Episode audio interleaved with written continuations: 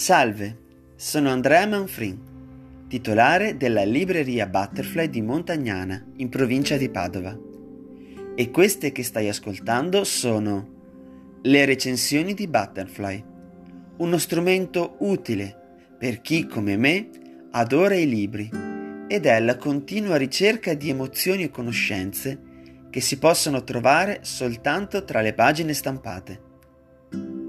Qui troverete recensioni curate da me e dai miei affezionati lettori. Recensione numero 9. Michele Strogoff di Jules Verne. In questa e nella prossima recensione vi voglio parlare di un grande autore della letteratura per ragazzi e non solo. Autore di grandi classici come Ventimila leghe sotto i mari, Il giro del mondo in 80 giorni, Viaggio al centro della terra e molti altri, Jules Verne è stato e rimane tuttora uno degli autori che più di tutti ha incantato ragazzi ed adulti con le sue meravigliose avventure.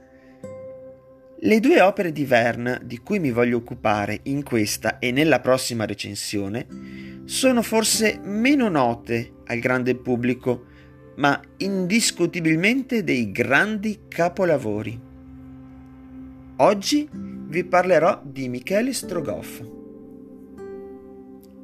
uno dei romanzi d'avventura ingiustamente consegnato soltanto allo scaffale per ragazzi, che è più affascinante di tutti del prolifico autore francese. Michele Strogoff, il corriere dello zar che è incaricato di attraversare tutta la Siberia in rivolta per consegnare un messaggio segreto, è infatti forse uno dei personaggi che più rimangono indelebili nei ricordi del lettore. È l'icona di un ideale eroico che i giovani di oggi trovano soltanto nei videogame o nei giochi di ruolo. Egli infatti testimonia il coraggio spinto fino all'estremo sacrificio, la fedeltà alla propria terra, l'amore e l'onore. Un romanzo epico in cui il fascino del viaggio in una Siberia gelida, pericolosa e inospitale si unisce alla vivida rappresentazione di una personalità molto intensa e piena di vita. Lo sfondo è la Russia di fine Ottocento, sconvolta dalle ribellioni delle popolazioni, sottomesse e centro del grande gioco degli inglesi. Accanto ai protagonisti, Michele Strogoff e Nadia, una giovane donna ansiosa di ricongiungersi alla propria famiglia, spiccano personaggi secondari di grande rilievo, come la simpatica coppia di giornalisti che segue gli sviluppi del grande gioco tra Russia e Inghilterra. Le descrizioni dei paesaggi sono magnifiche, cinematografiche, tali da permettere al lettore di immedesimarsi nell'ambiente e di viverlo.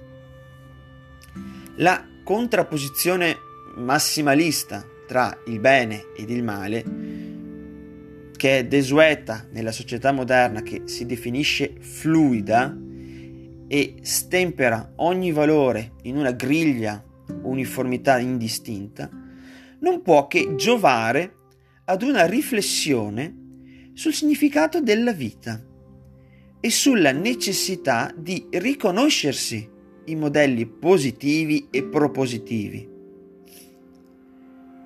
Sarà vero che beato è il paese che non ha bisogno di eroi, ma è vero altresì che negli eroi di oggi, a partire da Paolo Borsellino e Giovanni Falcone, si individuano lo stesso coraggio, lo stesso sentimento d'onore e di fedeltà al bene che improntano il personaggio di Strogoff. Ecco perché il romanzo di Verne è ancora oggi appassionante, paradigmatico e fortemente attuale.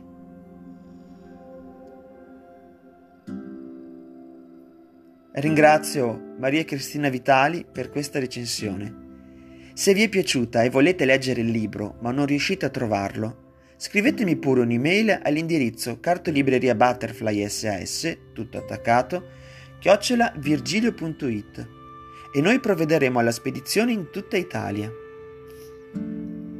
Di questo libro ne esistono diverse edizioni. Probabilmente la più importante che troverete è quella della Mondadori. Io nel mio negozio ho l'edizione dei Fratelli Melitta, che se qualcuno riesce ancora a trovarla in qualche biblioteca la consiglio fortemente. Alla prossima recensione!